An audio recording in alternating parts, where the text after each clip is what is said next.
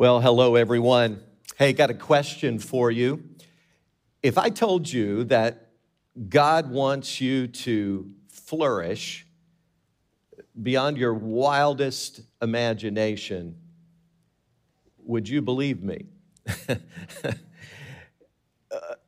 or if I told you that God has in mind for you and for those you love uh, a life that is filled with satisfaction, that's deep and profound, a life of happiness, would you dare to believe my words? In Matthew's gospel, which records uh, the things that Jesus said and taught, not everything, but many of the things he said and taught, we read these words. Now, when he saw the crowds, he went up on a mountainside and sat down his disciples came to him and he began to teach them, saying, Blessed are the poor in spirit, for theirs is the kingdom of heaven. Blessed are those who mourn, for they will be comforted. Blessed are the meek, for they will inherit the earth. Blessed are those who hunger and thirst for righteousness, for they will be filled.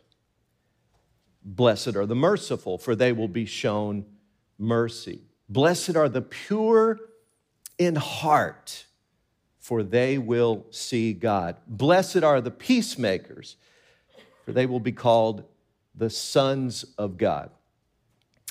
Blessed are those who are persecuted because of righteousness, for theirs is the kingdom of heaven.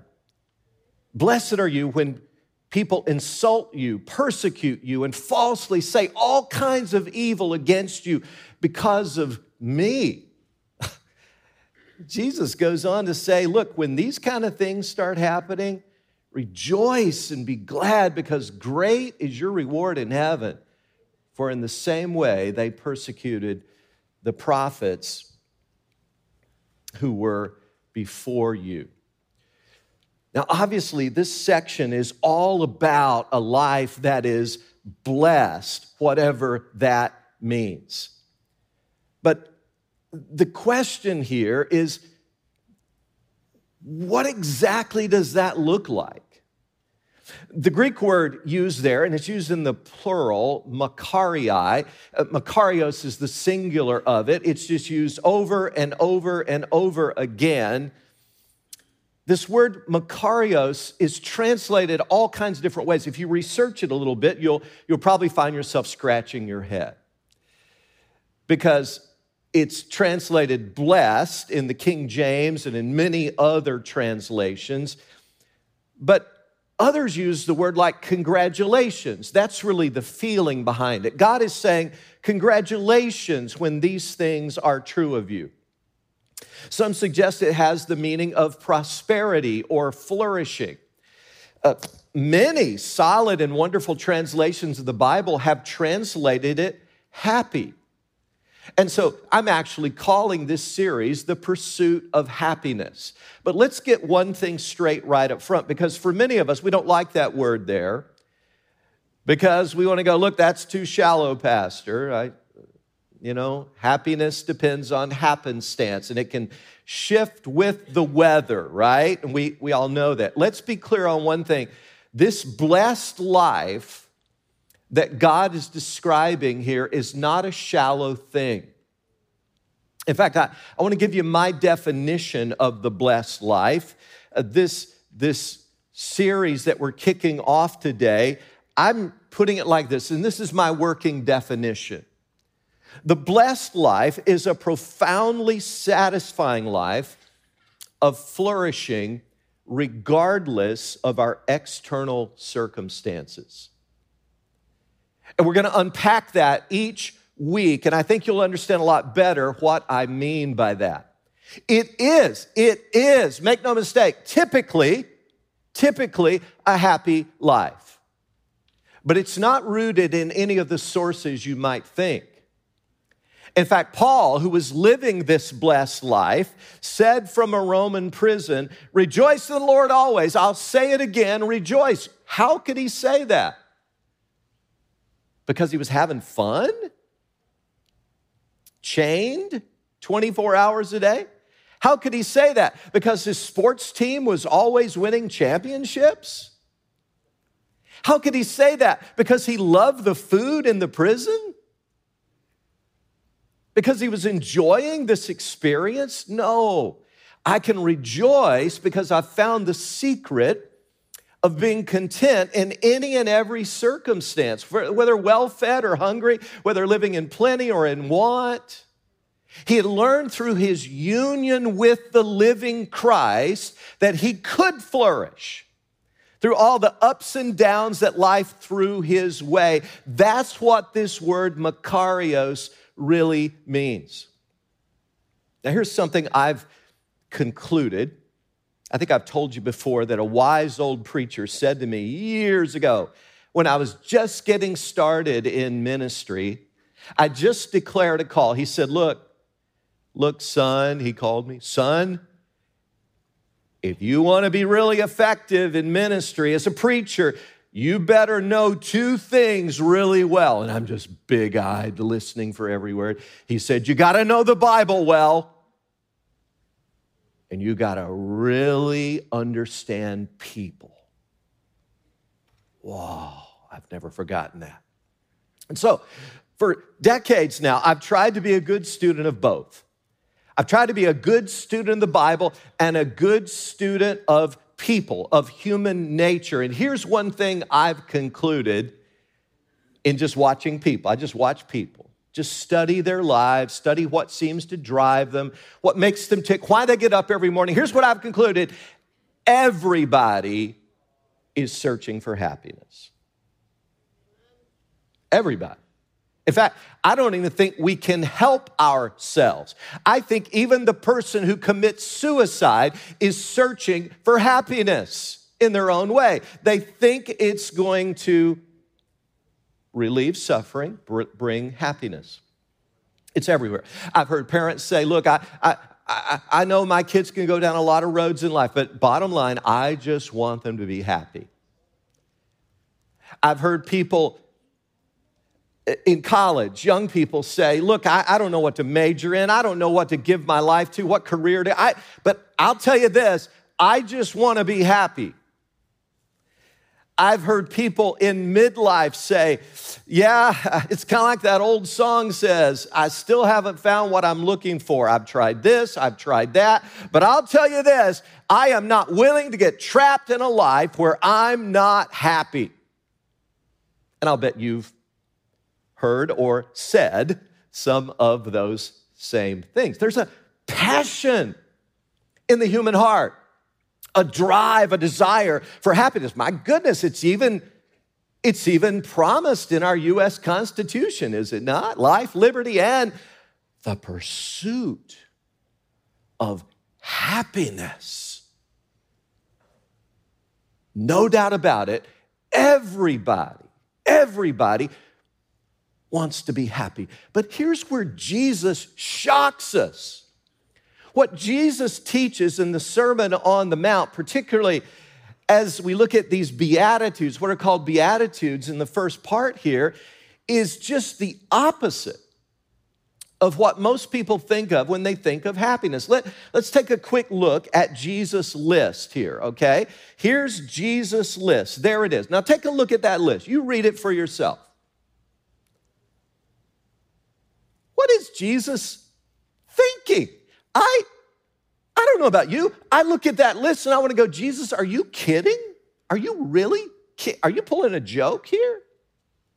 I mean, poor in spirit? Whoever associated any, associated any kind of poverty with a blessed life or happiness. That doesn't make sense. Mourning, come on. Isn't that just the opposite of happiness? And you go right on meek, ugh, I mean, Jesus, what are you thinking? And you get right on down to the last one, and you go, persecuted? Persecuted? Are you kidding me? I think you'll agree with me when you look at Jesus' list on the surface, you have to wonder how he could give a list like this because it, I mean, frankly, it doesn't have anything to do with happiness, at least the way I think. So I'm, I'm shocked. I'm just shocked. I mean, it's the opposite of the way I think. But let's flip the script. Let's change the scenario. Let's say that I go and do a random survey of your friends, your classmates, your neighbors, your coworkers, some of your family members, just a random survey. The average person walking the streets of the capital district, what do you think their list would look like? Well, I don't know, but I came up, again, I've tried to be a student of human nature. I've literally interacted with thousands and thousands of people, and, and some of them spent hours talking to them. And, and this would be my list of what I believe people are really looking for, what they think will bring them happiness. Here's my list lots of money. I mean, really, you know, it, some people say, yeah, I know, I know money can't buy happiness, money can't buy everything, but it sure doesn't hurt, does it? I mean, it's worth giving a try. I believe I'd rather have lots of money. Okay, so I'll just start there. High self esteem. You got to be kind of proud of yourself. You got to feel really good about yourself. And, you know, just put it out there. This is who I am. Endless entertainment. You know, we need to amuse ourselves to death. Self reliance. Boy, that's a big one. It's promoted everywhere self help books, talk shows, self reliance. If it's to be, it's up to me. Right? Right? Self reliance, fashionable clothes, popularity, power, a carefree life. Man, I don't want much stress. I don't want any hard times. There is my list. Now, I don't know, your list might look a little different, but I'll bet it would cover some of the same things. Those are the ingredients that the average person walking the capital district believes will bring them happiness. Now, here's the deal you've seen the two lists, right? If you put those lists side by side, here's what you conclude somebody's got it all wrong. Come on. It cannot, they cannot both be correct. Either Jesus got this happiness thing all wrong and he's badly mistaken about what leads to a satisfying and profoundly flourishing life, or, or, or our popular notions are wrong. And over the next several weeks, we're going to explore this together. How can Jesus make such outrageous statements? We're going to explore that together as we learn about the pursuit of happiness. But today, let's begin with the first one. It's Matthew 5, verse 3, where Jesus said, Blessed, blessed, this happy, flourishing, deeply satisfying life I want for you. It's all going to begin right here. Blessed are the poor in spirit, for theirs is the kingdom of heaven. So, what in the world does he mean by that? Well, first of all, let's establish that he does not say, Blessed are the poor. Now, if you know your Bible well, you know that those words do appear in the Sermon on the Plain in Luke chapter 6. But as I read the totality of Jesus' teaching, I don't see Jesus ever commending poverty itself as an inherently good thing. Oh, he loved the poor people that he met. He commended the poor widow who had only two copper pennies and gave them. He used Lazarus as an example of a righteous but poor man who ate crumbs from the rich man's table. But I hope we all understand there is no inherent virtue in poverty. And although Jesus said, The poor you will always have with you, I would suggest to you that as Christians, our mindset should basically be that poverty is generally a scourge that we would love to eliminate if we could and help everybody to flourish and have plenty. Okay? That should be a mindset that we all take. Now, in the book of Proverbs, it does teach that sometimes, sometimes poverty is a result of our own actions. Sometimes. It can be the result of laziness, drunkenness, gluttony, and overindulgence in pleasure. And Proverbs 10 15 says that it can actually be the ruin of a person. Okay? So Jesus is saying something very different here. He says, poor in spirit. Now, what does that mean? Are you poor in spirit? What's that about? A person who's poor in spirit is one who recognizes that they are spiritually bankrupt, broke,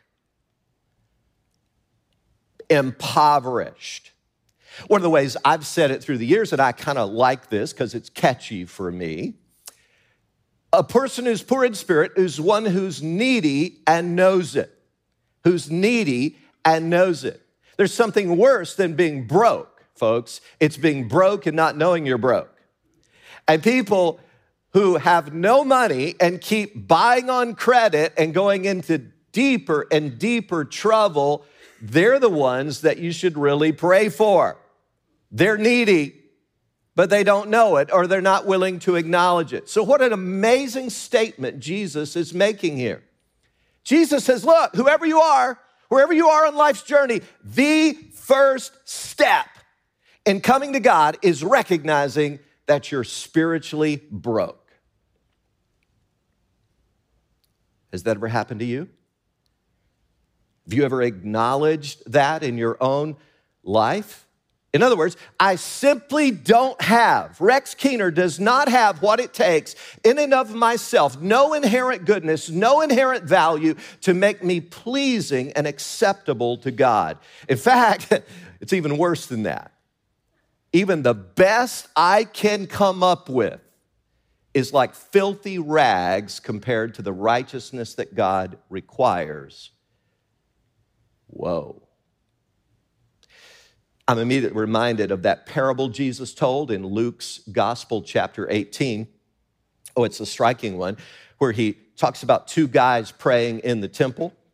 One of them's a Pharisee, the other's a tax collector. The Pharisee prays with his head high, looking up to God, proud of himself. Said, God, I thank you that I'm not like other people. Whoo, I keep the law, I tithe, I fast, I pray. I'm really good, God. You're so lucky to have me on your team. And I thank you that I'm not like that tax collector over there. He just snar- snarled at him, feeling so pompous. But the tax collector's over here. And Jesus said it was like this He wouldn't even so much look up to heaven. He was humble before God when he prayed. And he just kind of said, God, please be merciful to me, a sinner. Do you know what Jesus said about those two dudes? He said, Look, one of them went home justified before God, and it wasn't the Pharisee.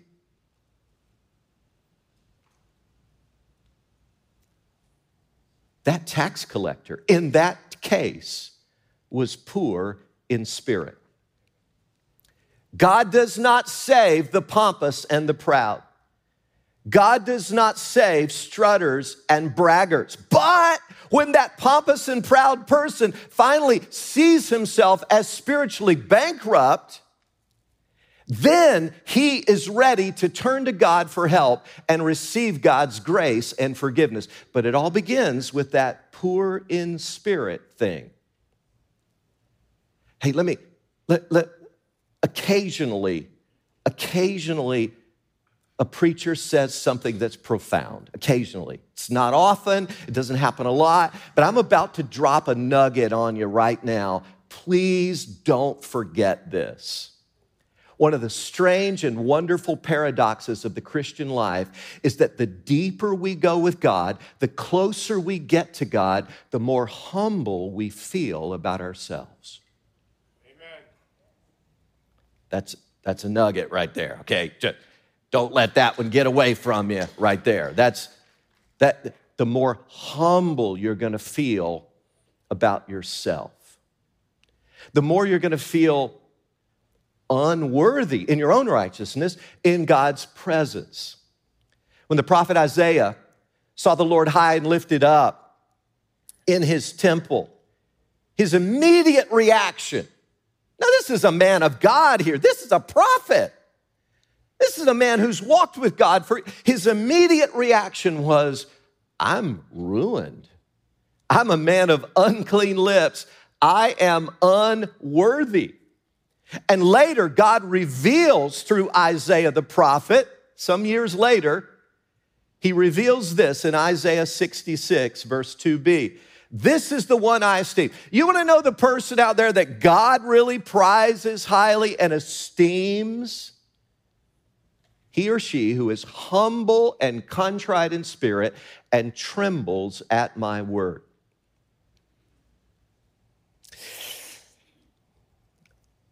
Billy Graham was only a man, but he was certainly respected as much as just about any Christian leader who ever lived. I'll never forget once he was interviewed by Larry King, and this happened numerous times, but Billy was always trying to be a witness to Larry King and so on, and, and, and Larry King just respected him so much. But once Larry asked, Billy, what do you think God's gonna say to you when you die? And Billy Graham said, Well, I hope God will welcome me, but Larry, I, I just don't feel worthy. I'm a sinner. I have to trust in Jesus to forgive me. And I think that's the attitude all of us should have. That is poor in spirit. That's putting your trust totally in Christ. And when we get over ourselves and stop relying on ourselves and any inherent goodness we think we may have, we're ready to come to God for His forgiveness. And then guess what? He imputes to us His righteousness. And then and only then are we promised the kingdom of heaven. I like the way the Living Bible paraphrases Romans 5. It says, Now we rejoice in our wonderful new relationship with God, all because of what our Lord Jesus Christ has done in dying for our sins, making us friends of God. Max Lucado tells a story about something that happened in his boyhood. A man named Joe Albright. He was a rancher. And he, uh, Max Lucado got to know his son. They both played football, but neither of them started or played much. They kind of sat on the bench together. And Joe Albright wasn't a mean guy, but he was a no nonsense kind of. You, you know some people like this. I mean, you better not walk on the corner of his potato patch or he would chew you out, right? He's one of those kind of guys. And Max had become friends with his son. And so one night after a football game, one Friday night, uh, and after the party that followed, uh, Joe Albright's son invited Max to go home with him and just spend the night at his house. And so Max said, I drove up my car and I started to get out. And when I did, this bright spotlight was turned right on me.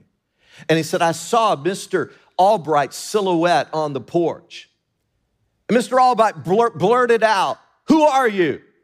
What are you doing here? And Max said, I was literally shaking. I was trembling with terror. And it seemed like an eternity before my friend spoke up and said, it's okay, Dad. It's Max. He's with me. Mr. Albright said, oh, oh, okay. Come on in, Max. Glad you're here. Now, I want you to imagine the terror of standing before the judge of the universe someday in his awesome holiness, and the spotlight of judgment is turned on you. And the Lord says, What right do you have to be here? And you tremble before him because you have no credibility on your own. And then the Son of God says, He's with me. The Father will say, Welcome. Welcome. Come on in. You see, real Christians, Real disciples of Jesus are people who've acknowledged, I have no inherent value to offer God no intrinsic goodness where I can proudly say, God, you are lucky to have me on your team. I'll tell you that. I'm worthy of forgiveness and of a relationship with you. No, real disciples are poor in spirit. Does that, does that describe you? Are you poor in spirit? You see, it's not an accident, really, that Jesus starts right here, because in a sense, this is the foundation for all the others we're going to look at. Each one builds on the one before. I hope at somewhere in your life you've run across the book. It's a classic, really, uh, called Mere Christianity. It's written by the Oxford scholar C.S. Lewis, and God's used it to to impact a lot of people. And, and I love this part. It's on page 50 of my book here, where Lewis is describing our attempt, human, in fact, he says that all of history is this humanity's attempt to be happy apart from God, okay? And then here's what he says He says, the reason why it can never succeed is this God made us, invented us as a man invents an engine. A car is made to run on petrol, gasoline, and it would not run properly on anything else. Now, God designed the human machine to run on Himself.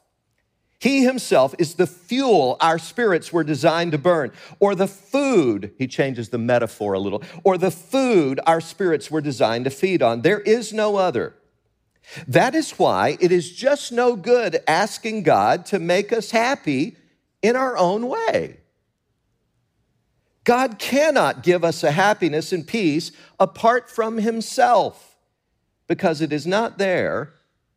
There is no such thing. This is critical for us to understand we not only come into a relationship with Christ with this poor in spirit posture, but listen, listen now, listen, Christians, we live the rest of our Christian life with this poor in spirit posture. That's our attitude every day because God Himself is the fuel that we run on.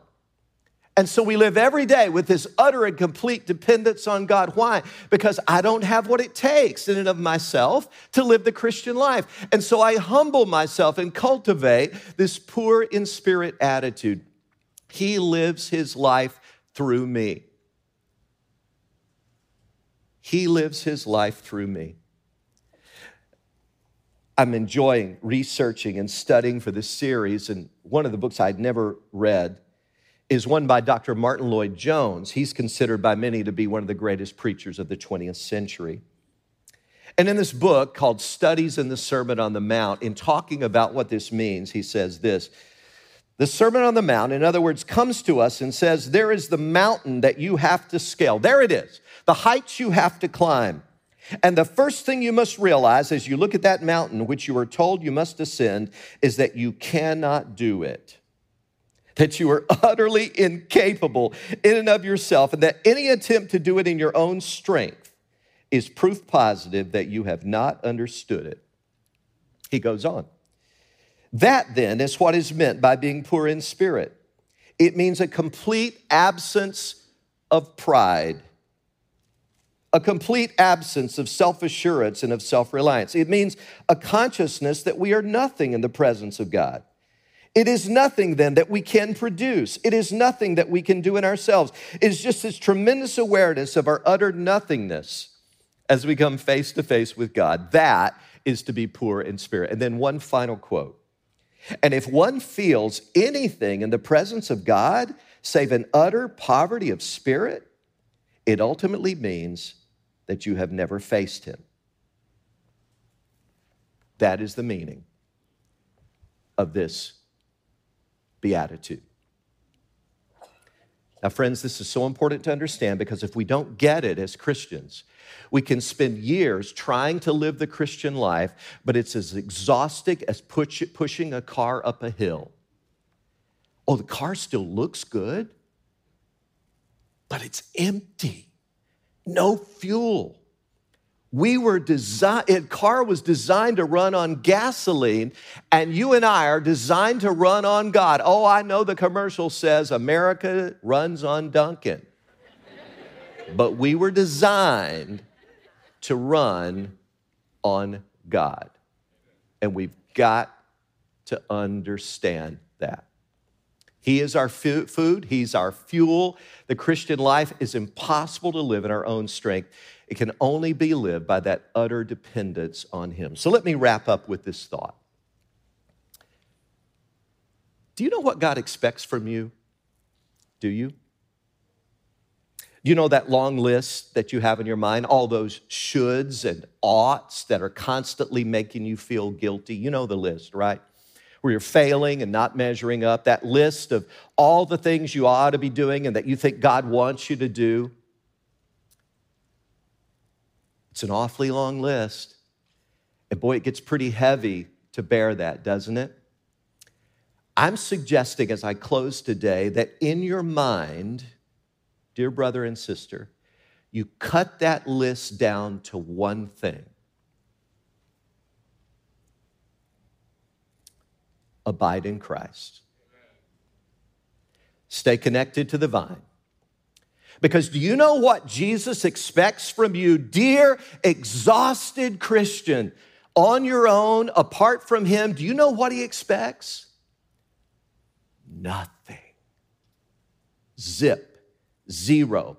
Nada. He explicitly stated his expectations for you in John 15, verse 5, when he said clearly, Apart from me, you can do nothing. So that's what he expects from you. Apart from him, nothing. The Christian life is simply impossible to live without God in your tank as your fuel. He knows that. And that's why he expects nothing from you apart from him. Oh, you can still go on doing your Christian activities. You can be involved at Grace Fellowship every week. You can go through the motions of Christianity, but you will bear no fruit that endures. Poverty of spirit, I want us to all get this, is not something that we eventually mature out of. No, we keep living with this poor in spirit mindset throughout our Christian life. And we say with Paul, it is no longer I who live, but Christ lives in me. And you meet God every day and you say, Lord, you know that I have nothing to offer you today except my brokenness and poverty of spirit. You alone can produce the character of Jesus in me. You alone can do his work through me. And as you make that decision day after day, here's what you realize it's actually more than a decision, it becomes an actual disposition, it becomes a part of your character, it becomes a habit of the heart. As day by day, I recognize my utter dependency on God. Now, final word. Some of you are asking how. Yes, preacher, but how? How? How? How do I become poor in spirit? How do I gain this humble quality that God esteems so highly? One suggestion, just one. I would suggest that you spend some time every day looking into the face of the Lord Jesus Christ as he's portrayed in the Gospels. And I want you to look at him and look at him and look at him again, and you cannot look at him very long without feeling your absolute poverty of spirit. That is the start, that is the middle, and that is the end of the Christian life. Congratulations. Now you are truly blessed. Father, Thank you for all that we're going to learn as we dive into your word in these weeks. Thank you for the blessedness of being poor in spirit. It all begins there. And we live the rest of our lives as your disciples in utter dependence upon you because you are our food, you are our fuel, and you've been very clear with us that apart from you, we can do nothing. Let us live in that realization and let us gaze on your face day by day in Jesus' name. Amen.